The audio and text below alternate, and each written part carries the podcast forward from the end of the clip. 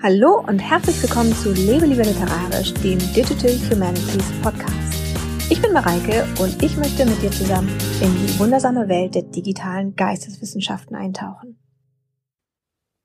Die heutige Folge möchte ich mit einer Entschuldigung beginnen, denn die letzte Podcast-Folge musste leider ausfallen, weil ich bei meinen Aufnahmeterminen erkältet war und mich nicht auf meine Stimme verlassen konnte und deswegen keine Podcast-Folge aufnehmen konnte. Sorry dafür. Heute geht's hier aber wie gewohnt weiter und zwar mit dem Thema fünf Gründe, warum keiner deinen geisteswissenschaftlichen Podcast hört oder auch die fünf größten Podcast-Fehler, die man so machen kann. Podcasts sind ja im Moment ein ziemliches Hype-Medium. Und das Gute an Podcasts ist natürlich auch, sie lassen sich halt im Moment gut produzieren, trotz der äh, Corona-Situation und der Einschränkungen, die damit zusammenhängen.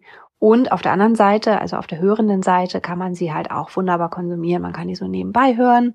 Man kann äh, die nutzen, um einfach Dinge zu lernen, während man gerade nicht aktiv lernt. Und dann können sie eben auch wieder von der produzierenden Seite dazu genutzt werden, relativ komplexe wissenschaftliche Themen verständlich aufzubereiten und dann eben auch zu verbreiten. Also man kann schon sagen, Podcasts haben jetzt auch ähm, einen Aufschwung bekommen, jetzt auch durch die Corona-Situation, weil einfach auch mehr gehört wird. Und darum sind Podcasts im Moment auch in aller Munde, beziehungsweise natürlich eher auf allen Ohren und haben inzwischen auch die Geisteswissenschaften erreicht, wie man ja auch am Beispiel von diesem Podcast hier sieht. Aber obwohl es sich eben so anhört, als würde man mit Podcasts im Moment eigentlich ziemlich schnell eine ziemlich große Reichweite bekommen können oder aufbauen können, ist es eben so, dass dabei auch viel schiefgehen kann und dann geht es nur langsam voran und das kann dann eben auch ziemlich frustrierend sein. Und deswegen möchte ich jetzt meine Erfahrung aus zwei sehr unterschiedlichen Podcast-Projekten, die ich betreibe, äh, hier mit dir teilen und eben dir die fünf größten Podcast-Fehler hören, die man gerade so als unbedarfter Einsteiger sehr leicht macht. Fehler Nummer eins ist, du kommst nicht regelmäßig zum Podcasten. Es ist so, dass Podcasts ein Serienphänomen sind und darum sind sie eben auch so erfolgsversprechend. Wenn du es schaffst, deine Hörerinnen und Hörer mit deiner Stimme und natürlich auch mit der Art, wie du Dinge vorträgst, zu überzeugen, dann werden sie eben ziemlich schnell zu Fans und diese Fans ähm, zeichnen sich dadurch aus, dass sie dich eben regelmäßig hören möchten und deinen Podcast auch regelmäßig anhören. Und dann kannst du dir leicht vorstellen, was passiert, wenn eine Serie immer und immer wieder abreißt. Deine Hörerinnen und Hörer werden entweder immer wieder enttäuscht oder sie gewöhnen sich gar nicht erst daran, also an deine Regelmäßigkeit, an deinen Podcast. Und dann schaffst du es auch nicht, zu einem regelmäßigen Faktor in den Routinen deiner Hörerinnen und Hörer zu werden. Und dann kommst du eben nicht in diese Serienhaftigkeit rein und dein Podcast wird eben nicht so schnell Reichweite aufbauen. Das heißt jetzt aber nicht, dass du irgendwie täglich oder wöchentlich eine Podcast-Folge veröffentlichen musst. Du solltest dir bloß einen Rhythmus wählen, den du dann auch einhalten kannst. Also klar kann es immer mal wieder sein, ich habe es irgendwie eingangs hier auch erwähnt, man schafft einen Aufnahmetermin nicht, weil man krank ist oder sonst was. Das ist aber was anderes, wenn man schon eine gewisse Regelmäßigkeit eingehalten hat. Also ich habe zum Beispiel dieses Jahr das tatsächlich geschafft, jede Woche bisher eine Podcast-Folge zu veröffentlichen und diese Regelmäßigkeit auch einzuhalten. Und so solltest du dir natürlich auch einen Rhythmus suchen, den du schlicht und einfach auch einhalten kannst, zumindest meistens. Ich habe schon gesagt, hier auf Lebe lieber literarisch ähm, poste ich wöchentlich eine neue Folge und auch auf meinem Blog ja wöchentlich einen neuen Artikel mit dem Team-Podcast, an dem ich mitarbeite, Radium 20, von dem habe ich dir ja auch schon mal erzählt in einer anderen Folge. Da veröffentlichen wir eben monatlich eine Folge, also das geht natürlich auch. Mit beiden Rhythmen kannst du also gute, regelmäßige Hörerquoten erreichen, wie ich festgestellt habe. Fehler Nummer zwei gilt eigentlich nicht nur für Podcasts, sondern genauso für Blogs, für Social Media Kanäle und alles, was man so online betreiben kann. Und das ist, du hast kein Konzept für deinen geisteswissenschaftlichen Podcast oder generell du fängst an, ohne ein Konzept zu haben. Nun ist es ja so, dass viele Anbieter, so von Blogsystemen oder auch Podcast-Anbieter oder auch sonstige Social-Media-Anbieter, die werben ja oft damit, dass die Einstiegshürde so gering ist. Ne? Man kann einfach ein paar Klicks, mit ein paar Klicks sich anmelden und ist dann schon drin. Aber das sollte dich eben nicht dazu verleiten, also genau das, was die halt natürlich eigentlich wollen, aber es sollte eigentlich nicht passieren, dass du dir einfach schnell dein Handy schnappst und dann eine Audioaufnahme startest, dann lossprichst und die dann halt als Podcast veröffentlichst. Und du hast überhaupt keinen Plan, weißt gar nicht, was als nächste Folge ähm, veröffentlicht werden soll. Und dann kommst du natürlich auch nicht in diese Regelmäßigkeit, die ich gerade als Punkt eins ja ein bisschen erläutert habe. Da kommst du dann gar nicht erst rein. Das eine Problem ist dann also, dass du so eine Art Gelegenheit-Podcaster wirst. Alles, was dir einfällt, machst du zu einer Folge und veröffentlichst es schnell und deine Hörer wissen gar nicht, worauf sie sich verlassen können. So, das ist das eine Problem dabei. Und das andere Problem ist natürlich auch innerhalb der Folge, dass deine potenziellen Hörerinnen und Hörer eigentlich gar nicht wissen, worum es dir eigentlich geht. Weißt du ja auch selbst nicht. Also wie sollen sie das erkennen, was für ein Plan du hast, was für ein Gesamtziel du hast, was dein Thema ist, wenn das gar nicht irgendwie in einem Konzept einmal durchgedacht ist. Und wenn du dich jetzt fragst, oh Gott, äh, wie kann ich denn zu so einem Konzept kommen? Keine Panik. Dazu habe ich auch schon mal einen Blogartikel geschrieben und natürlich auch eine Podcast-Folge gemacht. Verlinke ich dir in den Show Notes, ähm, wie man da relativ schnell und einfach reinkommt in dieses Konzeptionieren eines Podcasts. Fehler Nummer drei ist, du planst deine Folgen entweder gar nicht oder du planst sie zu gut. Wenn du sie gar nicht planst, ähm, dann passiert dir das, was ich unter Punkt zwei gerade äh, angesprochen habe. Du podcastest einfach so planlos drauf los, ohne roten Faden. Deine Hörerinnen und Hörer wissen gar nicht, woran sie sind. Die andere Seite ist, du brauchst auch noch ein bisschen Spontanität im Podcast. Also wenn du deine Folgen jetzt so durchplanst, dass du sie quasi vorschreibst und dann nur noch abliest, dann hört man das am Ende. Dann weiß man eben, dann kommt nicht dieser Gesprächscharakter auf, sondern dann weiß man, okay, das ist quasi wie so ein abgelesener Vortrag und das ist nicht so, dass die Hörenden da besonders viele Anknüpfungspunkte für sich selbst finden. Also Podcasts funktionieren dann am besten, wenn irgendwie so eine lockere Gesprächsatmosphäre aufkommt, dass man das Gefühl hat, man äh, wird nicht belehrt oder äh, man kriegt da hier keinen Vortrag, den man so fließen lassen kann, sondern man ist eigentlich irgendwie in einem natürlichen, angenehmen Gespräch. So, wie kriegst du jetzt diese Waage hin zwischen einerseits Vorplan und andererseits nicht zu detailliert vorplanen und noch ein bisschen spontan bleiben können? Also ich mache das immer so, dass ich so ähm, zwei bis vier Folgen komplett vorplane, also thematisch erstmal vorplane, dass ich weiß, was als nächstes kommt in meinem äh, Podcast, dass ich auch weiß, die Folgen können zum Teil auch aufeinander aufbauen. Also einmal so die Themen werden geplant. Das ist der erste Schritt. Wenn das steht, dann kannst du anfangen, ein Skript zu machen für die einzelnen Folgen oder so einen groben Ablaufplan. Und wie gesagt, wenn du geübt darin bist, Dinge vorzuschreiben und dann trotzdem frei vorzuhalten oder vorzutragen, dann ähm, kannst du das natürlich auch komplett vorschreiben, aber das ist gar nicht unbedingt nötig. Du kannst dir auch einfach so ein paar Stichpunkte machen, Abschnitt für Abschnitt am besten damit auch deine Podcast-Folge so einem roten Faden folgt. Also du machst erst die Grobplanung im Plan, welche Themen kommen in welcher Folge dran und dann innerhalb der Folge auch einen großen Plan, äh, was spreche ich zuerst an, wie baue ich meine Argumentation auf und wie verabschiede ich mich dann von meinen Hörerinnen und Hörern.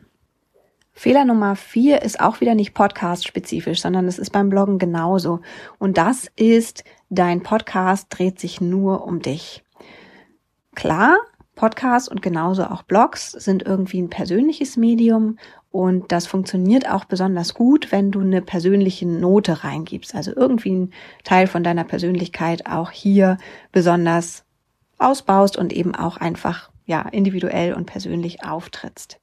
Und natürlich solltest du auch über Themen podcasten oder bloggen, die dich persönlich interessieren. Aber du solltest dich eben nicht zu sehr dazu verleiten lassen, dass sich eben alles nur um deine Person dreht, um deine Perspektive, um das, was du an einem Thema interessant findest. Denn das Problem ist, dass es meistens nur eine einzige Person auf der Welt gibt, die sich zu 100 Prozent genau für das Gleiche interessiert, für das du dich interessierst. Und das bist eben du selbst. Und wenn das passiert, dass du das eben so detailliert, so stark auf dich abgestimmt zeigst und besprichst, dann passiert es eben auch, dass andere keine Anknüpfungspunkte mehr für sich haben, für das, was sie interessiert. Denn das sind vielleicht geringfügig andere Varianten und Facetten von deinem Thema. Um das hinzukriegen, gibt es einen ganz einfachen Trick. Du musst einfach bei jeder Folge einmal überlegen, am besten in der Planungsfolge, was könnte an diesem Thema, am Thema der Folge, die anderen interessieren. Was könnten diese Anknüpfungspunkte sein, die andere an das Thema haben? Und schon hast du so einen kleinen Perspektivwechsel drin und betrachtest das Thema vielleicht auch ein bisschen vielfältiger und facettenreicher. Und wenn du dich jetzt fragst, ja, aber wie merke ich denn das, dass ich in diese Falle gerutscht bin und zu sehr aus meiner eigenen Perspektive schreibe oder auch ähm, spreche, das ist eigentlich relativ einfach, weil sowohl Podcasts als auch Blogs, aber Podcasts noch viel mehr, können eben nicht nur als kommunikative Einbahnstraße genutzt werden, sondern du kannst eben auch dazu aufrufen, die Hörerinnen und Hörer, dass sie dir Rückmeldung geben, dass sie dir sagen, welche Themen oder was an einem Thema sie besonders interessiert hat. Also dazu kannst du aufrufen. Aber selbst wenn du das nicht immer machst und einfach nur die Möglichkeit gibst über eine E-Mail-Adresse oder einen Twitter-Account oder irgendwie über irgendwas, wo eben Leute auch dich ansprechen können, dann wird es passieren, dass sie dich ansprechen, wenn du eben so podcastest, dass du diese Vielfältigkeit mit drin hast. Also wenn die Leute anknüpfen können an das, was du berichtest in deinem Podcast, dann werden sie auch auf dich zukommen und werden auch den Kontakt aufnehmen. Und daran siehst du dann ganz klar, dass sie dein Thema eben auch interessiert hat. Fehler Nummer fünf ist, dass du dich gar nicht erst traust, überhaupt einen Podcast zu sprechen. Das ist natürlich ein Thema, das hier nur bedingt reinpasst, weil es ja um Fehler beim Podcasten geht und du fängst ja gar nicht erst an, einen Podcast zu machen, wenn du dich nicht traust. Aber ich möchte das trotzdem mit reinnehmen, weil ich auch ein bisschen ermutigen möchte, weil ich eben weiß, dass es eine ziemlich große Überwindung kosten kann, mit der eigenen Stimme öffentlich zu sprechen. Und ich glaube, ich kenne tatsächlich keinen einzigen Menschen, der die eigene Stimme richtig gerne hört und der auch irgendwie dann, also auch Podcaster, die dann ihre eigenen Folgen irgendwie nochmal Probe hören und sagen, oh Gott, das hört sich alles ganz schrecklich hin, schrecklich an. Das ist vollkommen normal. Das geht, glaube ich, jedem so. Also ich kenne jedenfalls niemanden, dem das nicht so geht. Und dann ist es natürlich auch so, dass deine eigene Stimme meistens kein Thema ist, bevor du dich eigentlich nicht damit ausprobierst. Also du kannst nicht wissen, habe ich eigentlich eine gute Sprecherstimme oder nicht, bevor du dich nicht mal auf so ein Medium eingelassen hast, weil das einfach nicht zum Thema wird. Also das ist nichts, worüber man so spricht, dass man irgendwie, dass Freunde einem plötzlich sagen, oh, du hast aber eine gute Stimme, mach doch mal einen Podcast oder so. Ähm, ich glaube, das passiert in den seltensten Fällen. Man muss sich da einfach mal ausprobieren und dann kommen solche Reaktionen, dass irgendwie Leute sagen, Mensch, ich höre deinen Podcast gerne, weil du das angenehm darstellst oder weil deine Stimme angenehm ist oder was auch immer. Also erst dann kannst du überhaupt diese Rückmeldung bekommen. Und das Schöne am Podcasten ist eben auch, dass es unheimlich trainiert, die eigene Stimme zu nutzen und einfach auch frei äh, zu sprechen und auch Versprecher zuzulassen oder Ms oder was auch immer man halt nicht so schön findet am eigenen Sprechen, dass man das einfach mal zulässt und dass man sich darauf einlässt und dadurch eben auch die eigene Stimme mehr und mehr trainieren kann. Eine andere Facette dieses sich nicht trauens betrifft jetzt doch wieder Leute, die sich doch trauen, einen Podcast zu machen, die dann aber eine Folge fertig haben und auch veröffentlicht haben und dann nicht mehr drüber sprechen. Also dann aufhören und nicht weitergehen und sagen, ich muss jetzt auch ein bisschen Marketing betreiben oder ich muss das auch zeigen, was ich da gemacht habe, sondern die eher so ein bisschen im Verborgenen denken, oh, wenn das jemand interessiert, dann wird er oder sie das schon finden. Aber Podcasts finden sich nicht unbedingt von selbst, denn als Audiomedium sind sie eben nicht unmittelbar für Suchmaschinen relevant, also zumindest zum jetzigen Zeitpunkt nicht. Das heißt, du musst sie mit einer Webseite verknüpfen, auf der du dann irgendwie Shownotes oder so Suchmaschinen optimiert aufbereitest, damit dein Podcast so von selber, also über die Suchmaschinen gefunden werden kann. Oder du musst eben selber aktiv werden und dann über deine sozialen Netzwerke, zum Beispiel über Twitter, über Instagram oder wo auch immer du so unterwegs bist, auch ein bisschen die Werbetrommel für deinen Podcast rühren. Das gehört eben auch einfach dazu.